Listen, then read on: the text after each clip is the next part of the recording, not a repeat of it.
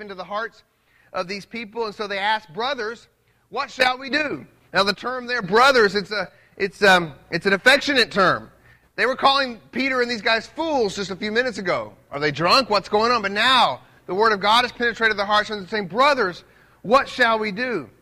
That phrase could also be translated, Brothers, what hope is there for us?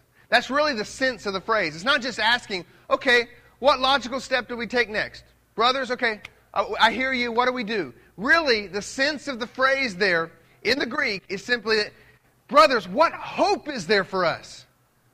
If, if, if Jesus is the Messiah and he is victorious over his enemies, and if what you're saying is true, we have, we have murdered the Messiah, then what hope could there be for us? So, what I want to ask us this morning is that what are we to do with the bad news of what we have done in our sin? What are we to do with this bad news, first of all? We're going to get to the good news in a second, but what are we to do? How are we to respond when we, when we realize how sinful we really are? The first thing I want us to see is that Peter calls for them to renounce our old allegiance by turning from sin and self. Verse 38, Peter says, said to them, Repent. Repent. You guys have probably heard this, but the word repent literally means to turn. So, kids, on your kids' notes there, I ask you what the word repent means, and there's three signs there. And it literally means to make a 180 degree turn, to head the opposite direction. The way I always explain it to the kids whenever I'm counseling a child on salvation is that repentance is like you're driving down the road and you passed where you were heading. Let's say you're going to Walmart and you passed it and it's back there and you say, Mom, we got to turn. You got to make a 180 degree turn to go back to where you're supposed to be going. And the fact of the matter is, God is here. Sin is taking us this way, and repentance is turning, turning back to God and turning away from sin. So Peter calls on them to repent. It was the same message that Jesus preached. Matthew chapter 3, verse 2. Jesus starts off his ministry by saying, Repent, for the kingdom of heaven is at hand. That's the other thing. As I was reading this book on, on the emergent church this week, it just blows me away how the word repent isn't used anymore. Because I said, well, we need to talk about social justice and living in harmony. That's great. We can talk about that. I do want us to, to be, churches need to be, do need to take care of those who are poor and those who are needy, and we need to be focusing on social justice. But repentance is the change that makes us able to carry out the social justice in the manner in which God wants us to. And so, repentance is key. It's always been part of Jesus' message. People say, well, Jesus didn't preach turn or burn. Well, he actually did. Jesus talks about hell almost more than anything else other than money. He talks about money and hell more than anything else in the scripture. And those are the two things we like to avoid in the church, don't we? We don't want to talk about money, we don't want to talk about hell. Well, if we want to do what Jesus did, he says, Repent, for the kingdom of heaven is at hand. And he gives that mission to us as well. Luke 24, verse 47, this is what he says that repentance and forgiveness of sins should be proclaimed in his name to all nations, beginning from Jerusalem. So it's our mission as well. We are to preach repentance. We are to preach turning from sin, turning from self. Repentance is the right response before our guilt before God. Unfortunately, like I said earlier, it's, it's sorely lacking today. We're hardwired against repentance. Okay, repentance, I want you to notice, it's different than being cut to the heart. Okay, he says they were cut to the heart. If they had repented when they were cut to the heart, then he wouldn't have told them, hey, what, then they said, what do we need to do? He says, repent. And they didn't say, well, we already did that. So what I'm trying to say is this repentance is different than feeling bad about your sin. It's a very different thing. You can feel bad. You can feel horrible about your sin. You can say you're cut to the heart. You can have tears over how you feel about your sin. And it still not be repentance. Because repentance is actively turning away from the sin and turning back to God. Repentance is proved through your works. That's why he says repent and be baptized. Because the baptism is the proof that the repentance is real. And so repentance is turning away from your sin. It's not just feeling bad about your sin. You know, the, the, I think the, the, um, the greatest example of this I can give in Scripture is simply the difference between Judas and the difference between Peter. Peter and Judas. Both of them felt bad about their sin. Both of them denied Christ. Judas denied Christ for 30 pieces of silver. Peter denied Christ so that he wouldn't be embarrassed sitting around a campfire and maybe get accused of being with Jesus. Both of them denied the Lord. One of them, both of them had tears. One of them threw his money back to the priest and said, This, uh, this is blood money. We, we, we've betrayed an innocent man. And he went out and hung himself. And the other one wept. And we read in John chapter 21 that he was restored. And that God gave him, Jesus gave him a commission to go feed my lambs, feed my sheep. So what was the difference between the two? I believe the difference between the two is 2 Corinthians 7.10. 2 Corinthians 7.10 says, For godly grief produces a repentance that leads to salvation without regret. But worldly grief produces death. Judas went and hung himself.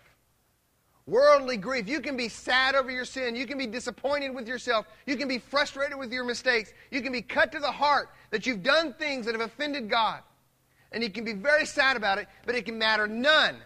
And it'll just lead to death, and it'll lead to further guilt, and guilt upon guilt upon guilt upon guilt. But repentance is letting go of the sin, turning away from it, saying, God, I turn back to you, and allowing Him to restore us and to forgive us. And so there's a difference between just being sad over our sin and repentance. And it's very important for us to see that today. So just because someone's grieving over sin doesn't mean they have repented. True repentance will inevitably be followed by new attitudes, allegiances, and actions. So the next thing we're to do with our bad news is that we're to turn. We're to turn from our sin and we're to declare and demonstrate a new allegiance to Jesus Christ. Peter said to them, Repent and be baptized, every one of you, in the name of Jesus Christ for the forgiveness of sin. Now we get into a fairly controversial passage here. Some have concluded from this passage that the passage teaches that baptism itself actually is what brings about your forgiveness of your sins. In other words, the act of being baptized has some sort of salvific effect. So I guess it would be, you know, you're, you're in the water, you go down, you come up, and the sins are floating in the water, or something like that. Okay, that's kind of the image that some people have as a result of this passage right here. Now, I'll state this morning that that's not the case, and I base it on a few different things. First of all, okay, this is the least, um, this is the argument with the least weight, but linguistically, that prepositional phrase right there, for, be baptized every one of you in the name of Jesus Christ for the forgiveness of sins, it can also mean on the account of or on the basis of the forgiveness of sins. Okay, it can be translated that way. Now, the translators of the ESV, I don't know how yours is translated. Translators of the ESV decided to go with the way it's normally used. That prepositional phrase is normally used like this. But there are some instances in Scripture, Matthew 3, 11, 12, 14, and Mark 1, 4, where it's used the other way, where it says, on the basis of. So, if you used it that way, it could be translated, repent and be baptized, every one of you, in the name of Jesus Christ, on the basis of the forgiveness of sins.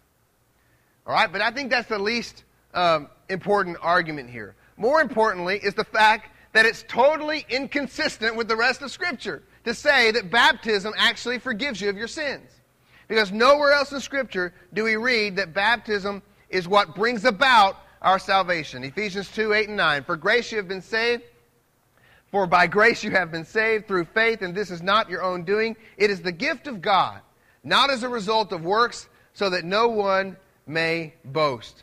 And finally, there's other passages that link baptism, that there are no other passages, I should say, that link baptism and forgiveness of sins. This is the only one in all of Scripture that links baptism with forgiveness of sins. All the other passages in Scripture, and I'm just going to focus on some here in Acts, uh, just talk about repentance and, um, and confession of, to the Lord Jesus Christ. Acts 3.19 says, Repent, therefore, turn again, that your sins may be blotted out. This is another sermon Peter gives. It's Peter's second sermon.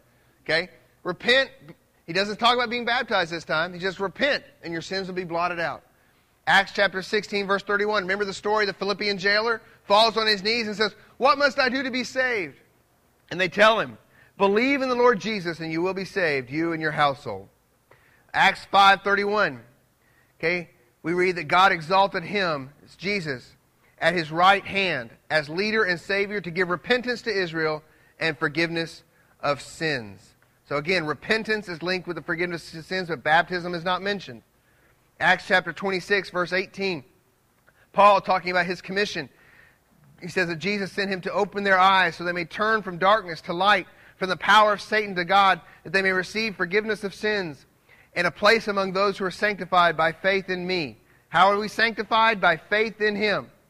Two verses later, Paul says, I declared first to those in Damascus, and then in Jerusalem, and then throughout all the region of Judea, and also to the Gentiles, that they should repent and turn to God, performing deeds in keeping with their repentance. So I think what baptism is, it's simply a deed in keeping with our repentance. Here's the most important one.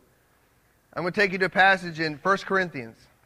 Okay, Paul is dealing with some factions in this church that he has planted. He's dealing with some factions in this church. Some of them are following Apollos, some of them are following Peter, some of them are following him. And he's saying, hey, we should all be following Jesus. It's not about Apollos, Peter, it's all about Jesus.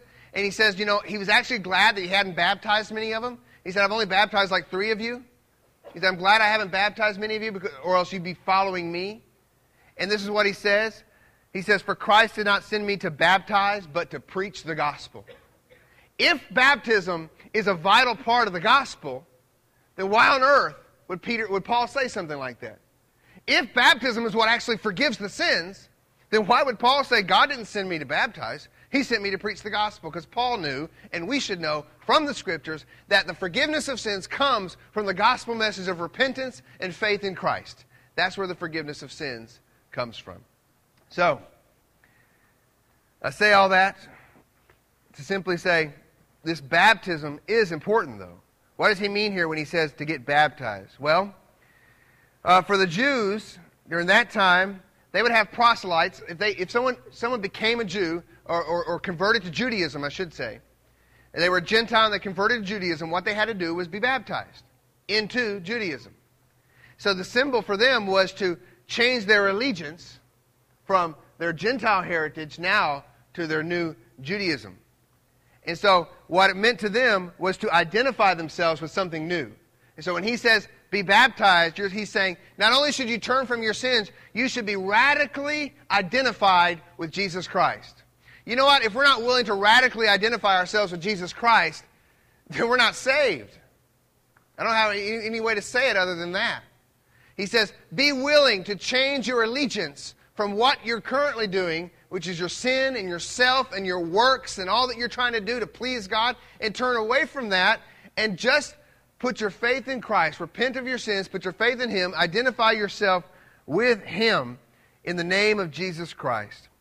Romans 6:14 We were buried therefore with him by baptism into death in order that just as Christ was raised from the dead by the glory of the Father we too might walk in newness of life. Baptism is a profession of faith.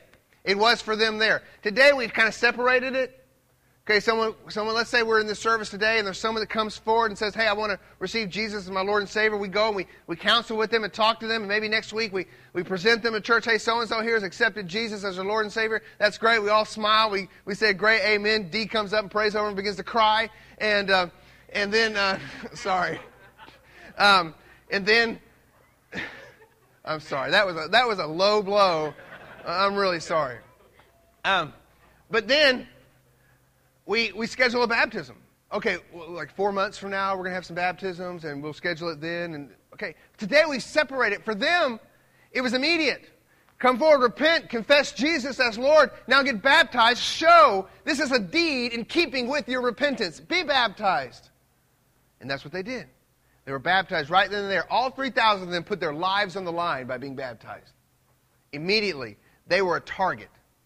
3,000 people, when they were baptized, they became a target because they knew what had happened 50 days before that Jesus was brutally murdered. And now they had the same target on their back. So this baptism is an important thing. Okay? It's important for us to make a public expression of our faith. It's vital. Jesus said, if you're ashamed of me, then I'll be ashamed of you. A public expression of our faith is absolutely important. And I've likened it to a ring. Y'all have heard this plenty of times before. Someone can stop my son's uh, lip balm or whatever that's rolling across the floor. Uh, it's like a ring. It's like a wedding ring. This ring has no effect at all. Okay, it's not. It's not precious. All right, it's not Lord of the Rings here. It has no effect. It is simply a ring. Okay, but what it is, it's a very important symbol because I wear this ring to show people that I have made a commitment, a marriage commitment to my wife, and that it's an eternal commitment.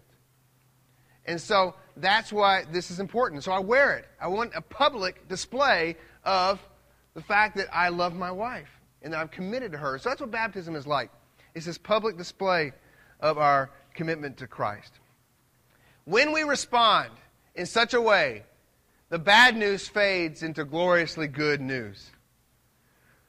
Why is the bad news now good? Because if they will repent, if they will declare Jesus as Lord, if they'll switch their allegiance from sin and self into Jesus, then there's great, glorious, good news. The first one I want us to see is that God promises forgiveness of all our offenses against Him. He promises forgiveness of all of our offenses against Him. Forgiveness of your sin. It's the same thing as saved. If you read in the Scripture that God, we're saved by our faith in Christ, or we're saved, and then you read another passage that says, you know, you receive forgiveness of sins. It's the same thing. What are we saved from? We're saved from the just wrath of God. God is just in punishing sin. Like I said earlier, when we were mixing up the yummy cookies up here, one sin is enough to keep us out of heaven, and not only keep us out of heaven, but to receive eternal wrath from God. Because God is infinitely perfect, therefore, one sin, one sin against an infinitely perfect God deserves infinite wrath and punishment. Therefore, when we're saved, we are saved from God's wrath. Remember that these people have been accused of murdering God's Son. you remember what I preached a few weeks back, that that's also for us. That we're also murderers of God's Son. But God promises forgiveness if we'll turn from that terrible, putrid sin and seek a new way of life, a new allegiance to God, and declare Him King of our lives. Ephesians 1 7, it says, In him we have redemption through his blood, the forgiveness of our trespasses, according to the riches of his grace. Not until we understand our offense can we appreciate the level of forgiveness that God offers to us. But when we do and when we turn, he also gives us another promise. God promises forgiveness of all our, all of our offenses against him and promises to dwell with us forever through his Spirit. Okay, we will have a dwelling with Christ and with God forever after we pass away from this life into the next. But even now, even now, He dwells with His people. What an amazing thing. God not only forgives the sin that we, we deserve hell for, He not only forgives this rotten sin, but He also gives us Himself. That's an amazing thing. I mean, it'd be, it'd be good enough news just to say, okay, I've been forgiven. But it's even more good news to know that and my spirit is going to be with you. His Holy Spirit's going to reside with us. And that's what Peter speaks of here. He talks about how they have now received the Holy Spirit. Ephesians 1 13 to 14 says, In him you also, when you heard the word of truth, the gospel of your salvation, gospel means good news, and believed in him, were sealed with the promised Holy Spirit, who is our guarantee of our inheritance until we acquire possession of it to the praise of His glory. This is good news. We have His Spirit guiding us, helping us, convicting us, enabling us, teaching us, protecting us, defending us, strengthening us, equipping us, and making us more into the image of Christ every day. It is a guarantee that we belong to God. If you don't have the Spirit of God working in your heart, in other words, if you can commit sin still today, Say you say you're a believer, you say you're a Christian, maybe you've gone through all the steps and you've been baptized, but you know what?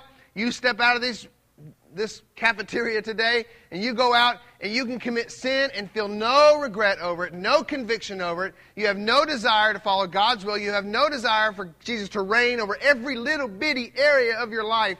Guess what? There's no evidence then that the Holy Spirit is residing within you. Because the Holy Spirit doesn't let us do that. The Holy Spirit makes us feel convicted we've done something wrong. The Holy Spirit guides us into make right decisions. Doesn't mean we're perfect because we're daily being made more into the image of Christ. So we're daily learning to submit more and more to His Lordship, which means submitting to His Spirit. So that new allegiance, we declare it when we're baptized. We declare allegiance to Jesus. But guess what? All of our life until we die and we're finally with Him, all of our life we'll be learning how to be allegiance, how to show that allegiance to Christ. Every day will learn how to show that allegiance to Christ more and more. So this is good news. Some concluding observations, and then I just want to make some statements about us as a church and some models that we see here in this passage. And we are going a little bit long, Mark, so I'm going to ask you to just do one song at the end today. First of all, we see here where it says the promise. Okay, this promise is talking about both forgiveness and the receiving of the Holy Spirit. And notice that he talks about it's for you. These are individual decisions. Okay? We're not a believer because we were born into a certain family. But he does say the promise is for you and for your children, which means that children can be saved. It breaks generational barriers. A child can receive the promises too. And it's for all who are far off, Gentiles and Jews. Now, I'm not sure Peter knew exactly what he was saying here. Peter said all who are far off, and he may have been thinking, okay, the Jews who are far off, like the Jews living over in Rome, it's for them too. Because we know, we'll read later on in Acts, that Peter had a little bit of a problem getting past this, this um, uh, racial barrier and starting to preach the news to, the good news to the Gentiles. And so I'm not sure he knew exactly what he meant here, but I believe that God meant it's for all who are far off, not for Jews who are far off, all who are far off. So the gospel has no barriers. It's for everyone whom the Lord calls to himself. Ultimately, God is sovereign over all who come to him. Okay, this is important.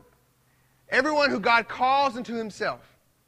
God is sovereign over all who are saved. Okay, Jesus himself said, All the Father gives me will come to me, and whoever comes to me I will never cast out. He also said, No one can come to me unless the Father who sent me draws him, and I will raise him up on the last day. That's comforting to me. Because if I'm sitting on an airplane, okay, you, sometimes, you, sometimes you'll hear the phrase, well, if you don't witness to the person sitting beside you on the airplane, their blood is on your hands. I don't believe that's the case. I do think we have an obligation out of our obedience and love for Christ to share our faith with people. But God is ultimately the one who works in their heart and brings them to faith. So we don't have to go around guilt ridden all the time. The only thing we should be guilty about is if we're not sharing our faith. We should be guilty about that. But we don't have to be guilt ridden if people aren't responding and people aren't doing coming to faith simply because we're sharing it with them. The Bible says, as I mentioned earlier, he said with many other words, he calls them a crooked generation. That means a generation that's bent against God. And that's not just his generation, that's every generation. Okay, as Deemer's been teaching through his class, every generation since the fall of mankind has been bent against God. Okay, and it says they received his word. I think this is important for the baptism debate. It says they received his word and then were baptized, 3,000 of them. So you have to receive the gospel message first and then you're baptized. Now I want to make some observations that should affect the way we operate as a church. And this passage as a whole should be a model to us in a variety of ways. Number one, this is a model for preaching. This is a model for preaching because he preaches from the scriptures. Preaching is not storytelling.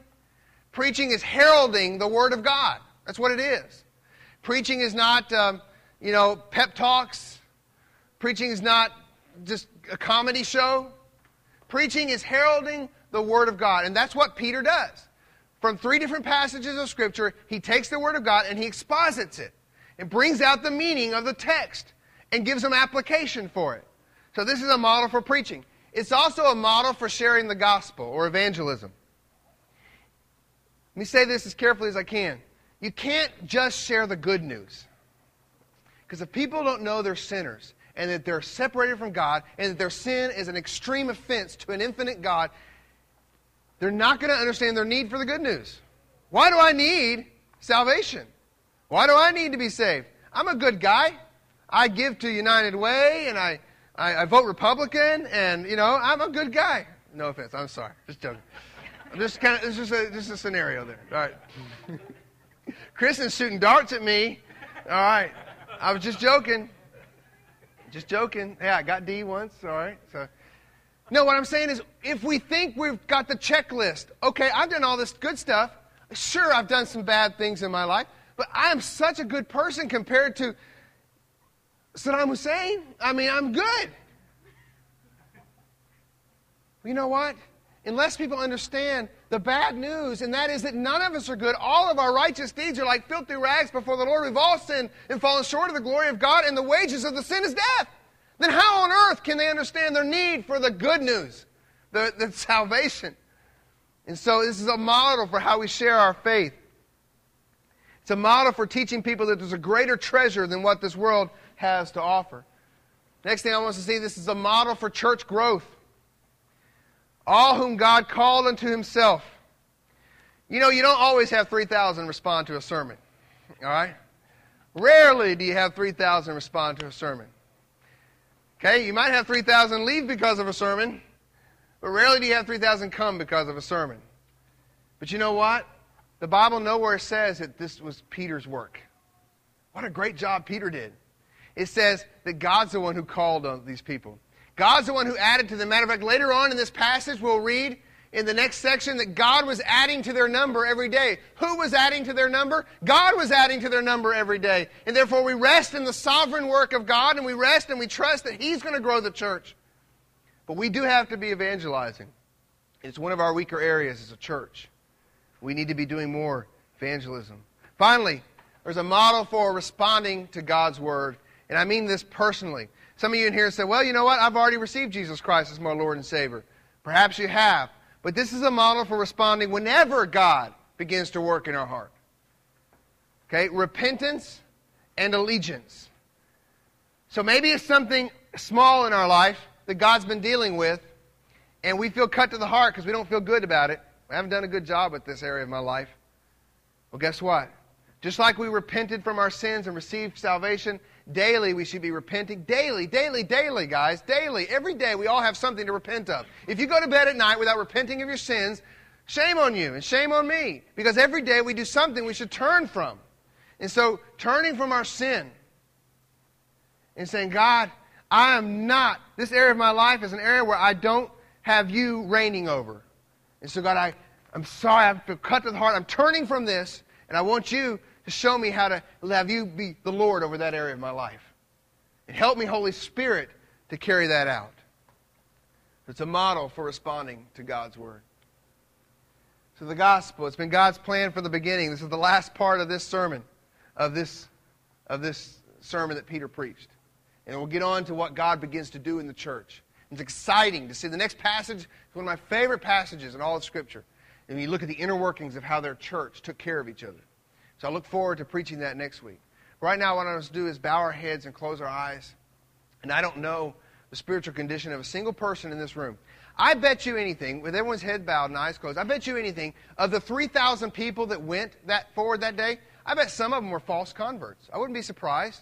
Some of them just got caught up in the moment, made an emotional decision, thought, hey, I'm pretty safe. There's 3,000 of us here. And they made a false decision, and they fell away from the church. Matter of fact, we know in a couple of passages, we'll see some people who were not true believers that were already in the church. So I don't know the condition of the 30 or 40 that are here this morning, but God does. So what I want us to pray this morning is that God will penetrate your heart, cut you to the heart. Sometimes it hurts. Cut us all to the heart and help us to repent from anything we need to repent of this morning. Heavenly Father, Lord, as we come to you right now, God, I ask your forgiveness of my sins, Lord. I have not taken time this morning, even before I preach, to really focus on repentance. But God, I know that daily we should be repenting. Daily we should be looking at where we've messed up and allowing you to do a work in our heart. God, pride and ego are so hard to overcome because we don't like to admit our mistakes. And God, I'm the first. I don't like admitting my mistakes, but God, I pray that you'd make me miserable and make every single one of us in here miserable until we deal with the sin in our life and repent and turn from it. And God, if there's anyone in here who's never dealt with just coming to you that very first time and saying, Yes, Jesus, I want you to be king of my life. And so I'm turning from my sin and myself and my sinful way of living, even if it's not something really bad, even if I live just your average Joe American life. God, I pray that if there's anyone here that's in a situation that just need to turn to you and receive Jesus as their Lord and Savior, God, that you begin to do that work in their heart right now. So, Lord, we pray that you'd move, that your spirit would have freedom. God, as we sing some songs here in a second, we pray that your spirit would just have freedom. God, we don't want to cage you in. God, we want you to have freedom. So, Lord, we pray that you'd move in our hearts, cut us all to the heart of our sin. And, Lord, deal with this this morning as we sing these songs. With every head bowed and every eye still closed, I want you to know the way we kind of do things here is if you want to accept Jesus Christ as your Lord and Savior. I usually don't do very many altar calls, but today I'm going to make a change. I'm just going to do an altar call today. So I'm going to be standing up here as Mark leads us in a song, and you can come, you can talk to me. I'm going to be off to the right. But there's also the prayer basket up here. There's our offering basket up here where you can leave your offering, you can leave your prayer. This is a time for everyone to respond. I never call the end of a service an invitation intentionally because it's just a time to respond. To respond to whatever God's doing in your heart. You can respond in your seat or you can respond up front, however you want to respond. So, Heavenly Father, we ask now again that you'd have freedom, your spirit would move. Help us to respond in a way that's appropriate to you. Lord, we pray in Jesus' name. Amen. When everyone to stand up, if you would now, as we sing the song of response. Again, you can leave your prayer request here. If there's one in there, you can pick one up to take home and pray for. There's an offering basket up here. Don't feel compelled to come up and bring, bring your offering. You can if you want to. If you want that to be part of your worship, to come do it, or you can put it up there afterward. And then I'm going to be standing right over here if anybody wants to just come and talk about uh, uh, getting right with the Lord.